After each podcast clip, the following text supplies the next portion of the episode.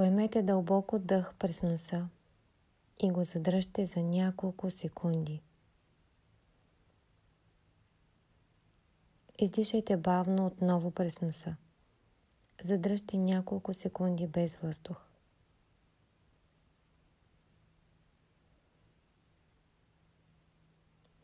Дишайте отново през носа.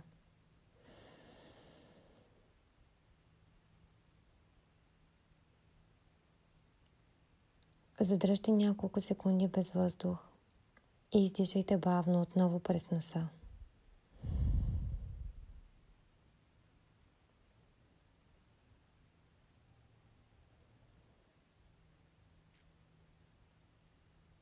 Усмихнете се. Аз съм Дими, а вие слушате епизод 9 на Om Wow, подкастът за вътрешно и външно израстване.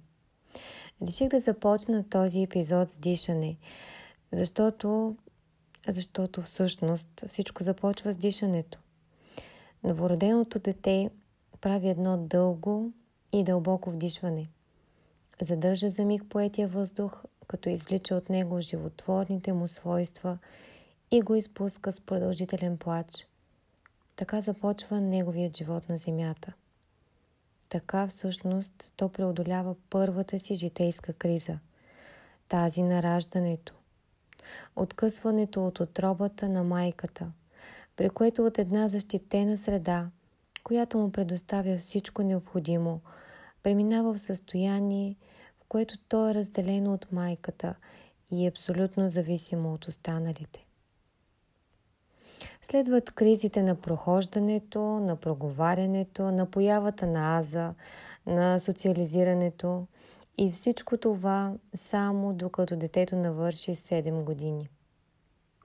Когато чуете криза обаче, навярно не си мислите за този род кризи, а по-скоро за криза на средната възраст, за финансова криза, за криза в отношенията или економическа криза, криза на личността, и така нататък. За всеки човек кризата може да се материализира по различен начин, но в основата си е свързана с изживяване на емоционален стрес и дискомфорт.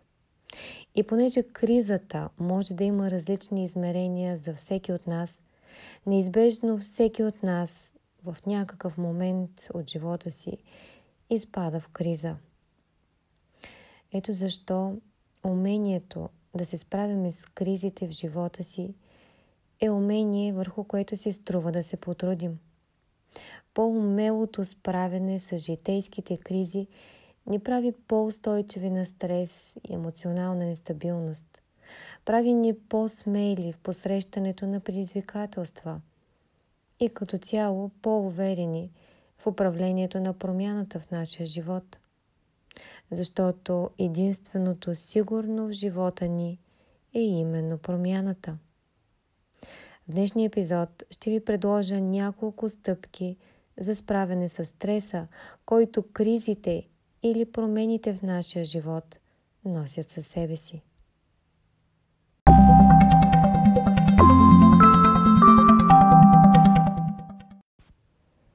Имали сте караница с половинката – Влезли сте в конфликт с колега на работа.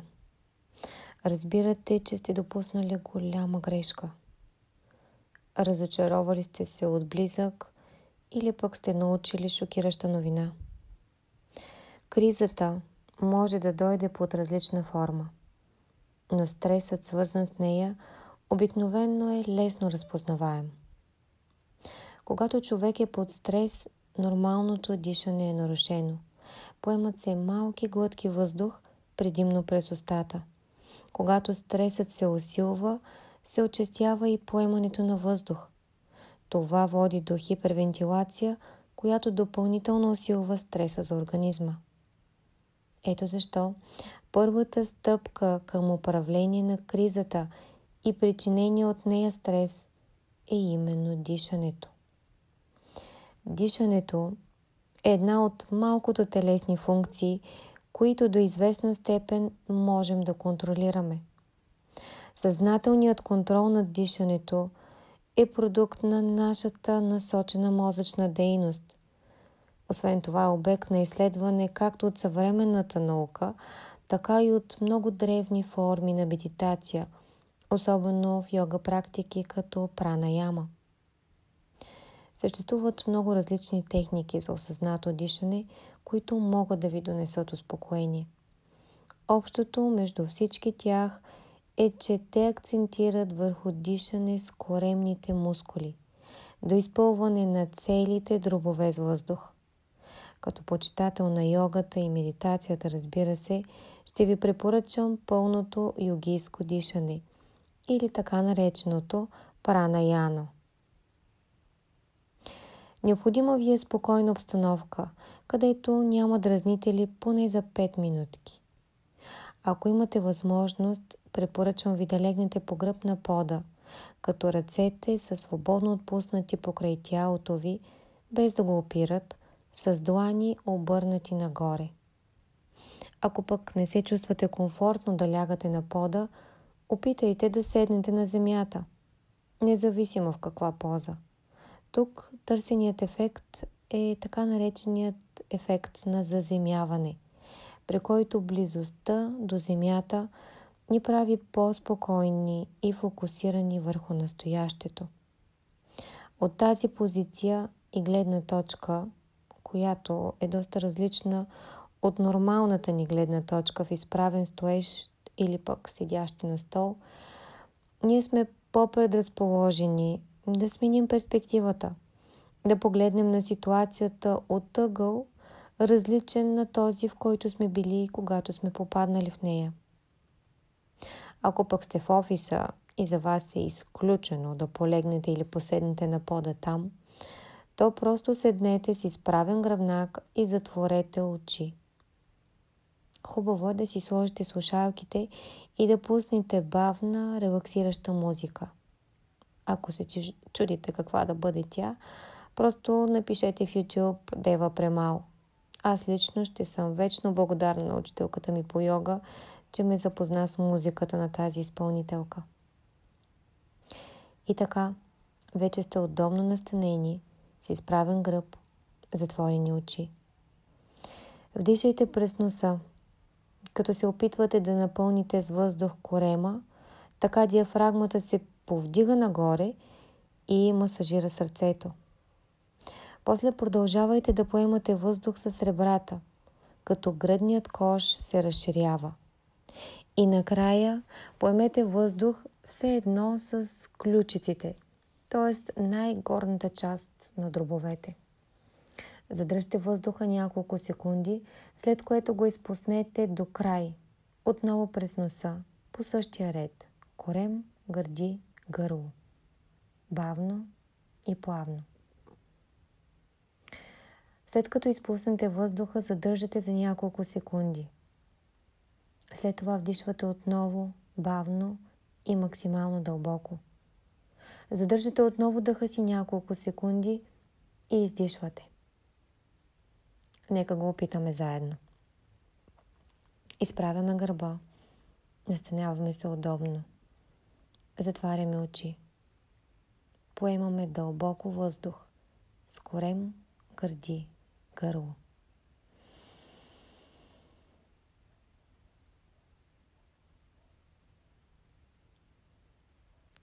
Задържаме въздуха си за няколко секунди, след което го изпускаме отново през носа в същата последователност. Корем, гърди, гърло.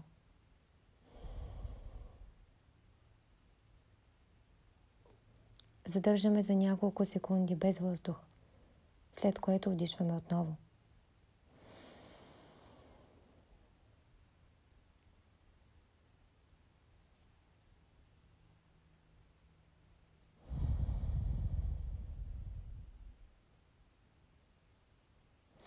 Направете поне 3-4 дълбоки вдишвания и издишвания преди да отворите очи. Ако не бързате да отваряте очи, още по-добре. Можете да нормализирате дишането си, като просто продължите да наблюдавате притока на въздух през нозрите си, без да контролирате дишането. Мисълта ви трябва да е заета само и единствено с насочването на влизащия и излизащия въздушен поток. По време на дълбокото йогийско дишане всички части на дихателния апарат влизат в действие и всички части на белите ви дробове функционират. Знаете ли, че всъщност хората се раждаме научени да дишаме правилно, т.е. именно с това така наречено дълбоко дишане. Можете да наблюдавате коремчето на бебе, например, за да се убедите. То диша напълно естествено и правилно, тъкмо според законите на природата. По-късно обаче, ови, губим това си умение в резултат на вредните навици, придобити при ходенето, стоенето, изправени и седенето. Цивилизацията ни отнема правото на дълбоко дишане и така ние естествено приемаме повърхностното дишане за нашето нормално дишане. За съжаление, това се вижда по свитите гърди, по смъкнатите рамене, както и по застрашителното увеличаване на болестите на дихателните органи. Според науката, във въздуха има кислород, водород и азот. Според йогата, във въздуха има нещо много повече, а именно жизнената сила или енергия, така наречената прана, откъдето идва и прана яма. Праната се съдържа освен във въздуха и във водата, земята и във всичко, което ни заобикаля. Йогите извършват серия от упражнения, чрез които придобиват власт над тялото си, над дъха си и стават способни да изпратят към който и да е орган или част от тялото си по-голяма струя от тази жизнена сила или прана – като по този начин укрепват и засилват въпросния орган. Дори да не станем йоги, полезно е да познаваме тази наука за дишането и да знаем, че чрез контрол върху дишането си можем да отстраним страха, безпокойството и всички негативни емоции. Практикуването на дълбоко дишане ни помага да овладяваме стреса не само на физическо, но и на умствено и на психическо ниво. Отделяйте по 5 минутки на ден за прана яма и ще усетите истинския контрол, който можете да установите на тялото и ума си. Вече сигурно си обяснявате защо започнах днешния епизод тъкмо с дълбоко дишане.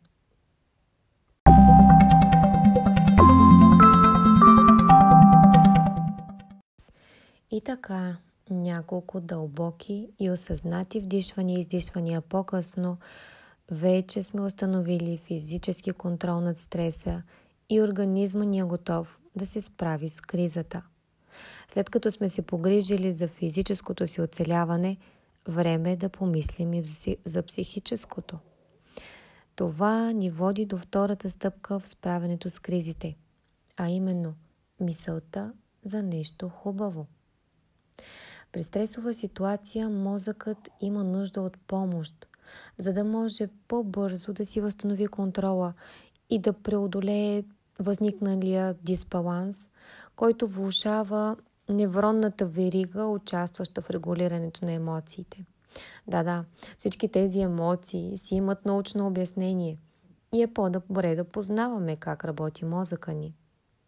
С хубавата мисъл ще му помогнем да направи това, което учените наричат когнитивна преоценка, т.е. преосмислене на ситуацията, което въздейства успокояващо и извежда фокуса ни на мислене от вглеждането в конкретното стресово събитие или ситуация към поглед над нещата в по-голяма, по-обширна перспектива.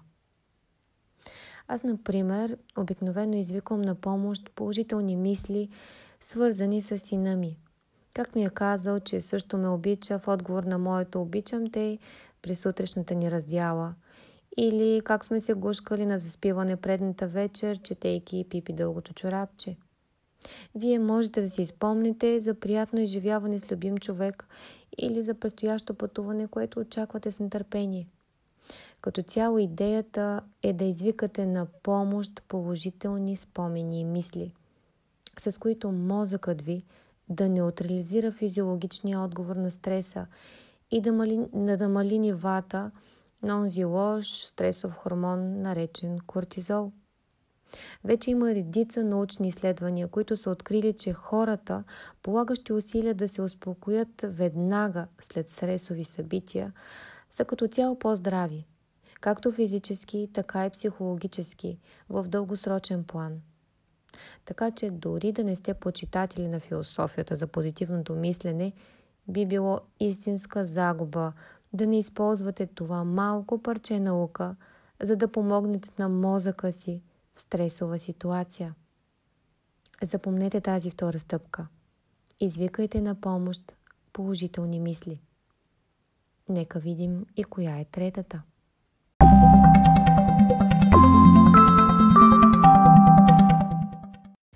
След като вече сме нормализирали дишането си и сме разсеяли стресовия хормон с хубави мисли, вече би трябвало ситуацията да е доста по-ясна.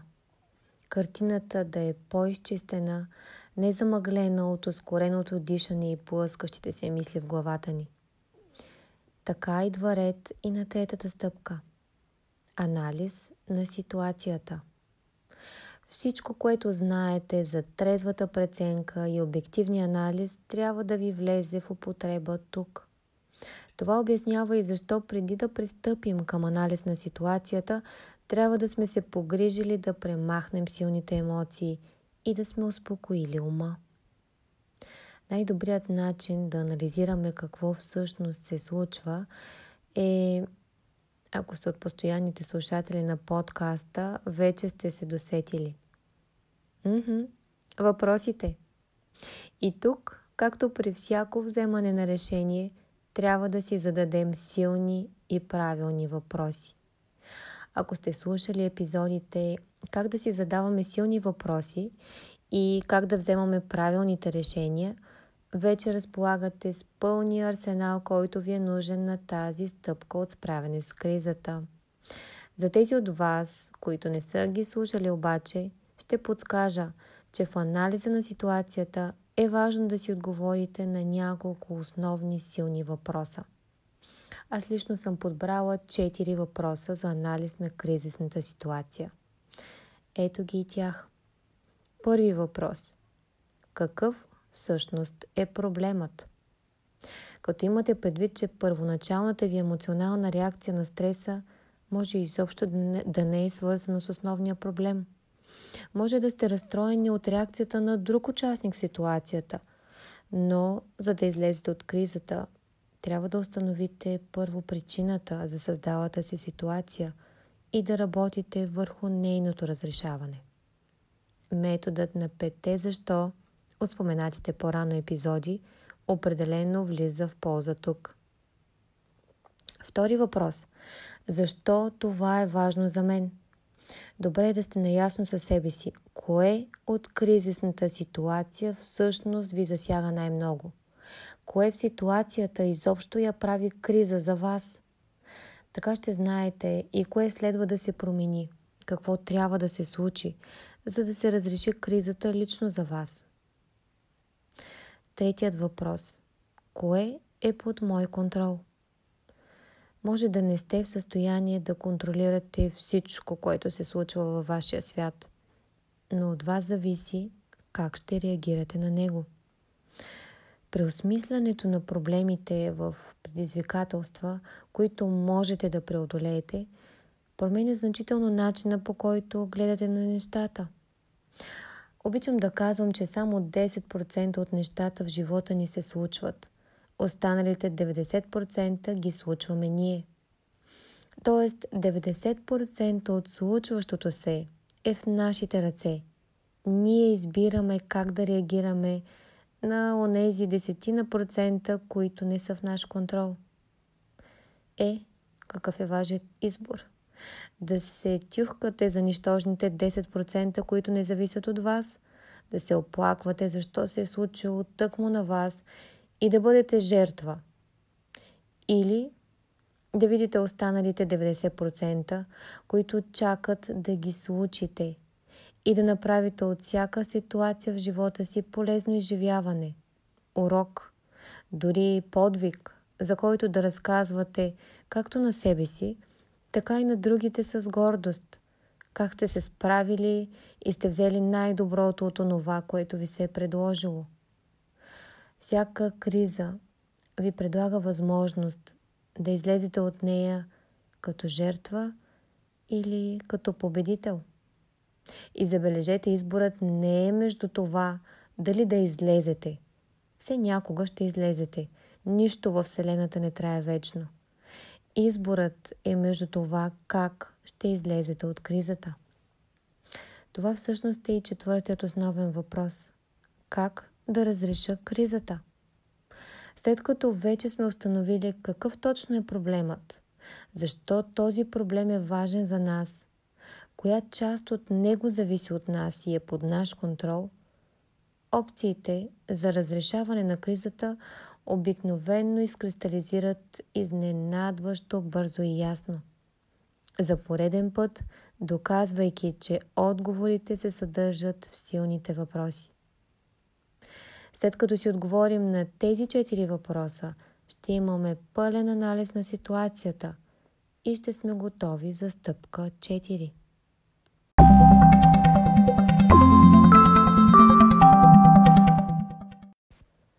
Вече сме направили трезва преценка и анализ на ситуацията.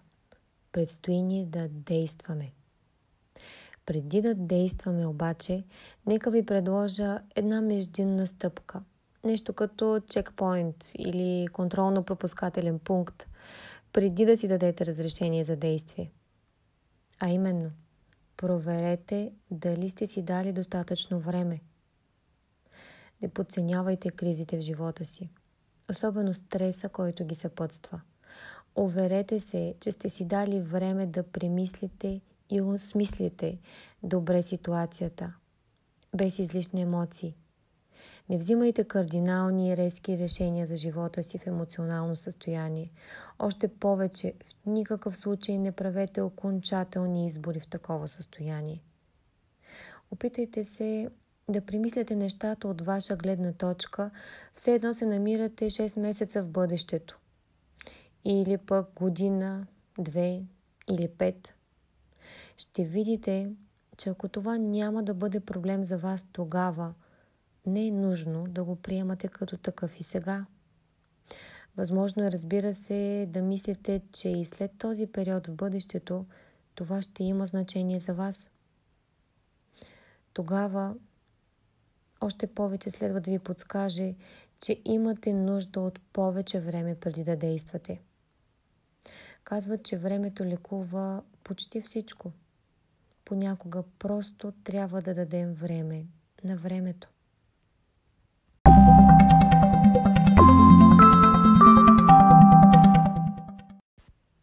И така, сигурни сте, че сте си дали време и се намирате в добро физическо, физиологическо и емоционално състояние, защото сте овладели стреса и сте направили трезва преценка на ситуацията и план за действие. Ами действайте! Това е и петата стъпка от плана за справяне с всяка криза. Не отлагайте и не премисляйте прекалено. Ако все още се колебаете за генералното решение – Просто направете следващата малка стъпка към подобряване на ситуацията. Тя може да е просто усмивка. Да, съвсем сериозна съм. Усмихнете се. Дишете дълбоко и се усмихнете, дори да не ви е смешно. Задръжте това изражение, докато не ви кажа да спрете. Човек се смее, когато е щастлив, но и обратното също е вярно. Ако се насилите да се усмихнете и задържите това изражение, психологически е доста вероятно да се почувствате по-добре и по-щастливи. Същото, между другото, въжи и за начина по който говорим и ходим. Ако вложите повече енергия в гласа си или вървите по улицата с бодра крачка, тялото ви ще се почувства значително по-добре. Добре, вече можете да спрете да се усмихвате. Как се чувствате сега? Аз лично продължавам да се усмихвам. Надявам се и вие. избирайки да се усмихнете, вие вече действате. Вече преодолявате кризата. Защото усмивката е част от тези 90%, които са изцяло под ваш контрол. Не забравяйте, това е вашият живот и той не ви се случва. Случвате го вие. Айнштайн, един доста по-мъдър от мен човек, е казал, че без кризи няма предизвикателства, а без предизвикателства животът е рутина, една бавна агония. Когато се сетя за този цитат на Айнштайн, някак мигновенно започвам да съм благодарна за всички кризи в моя живот. Определено предпочитам живот, изпълнен с предизвикателства – пред бавната агония на рутината. А вие? Нека преди да се разделим, си припомним петте стъпки от плана за справяне с кризи.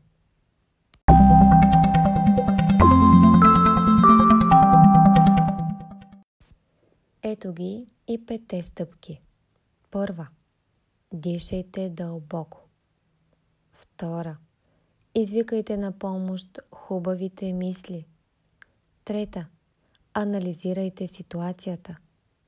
Четвърта. Уверете се, че сте си дали достатъчно време. Пета. Действайте. Истината е, че кризата е уникална възможност. Възможност да станем по-силни, по-мъдри, по-гъвкави. Следващият път, когато се усетите пропаднали на дъното, защо не полегнете или поседнете на това дъно? Да изправите гръб, да разтворите рамене, да затворите очи и да вдишате дълбоко.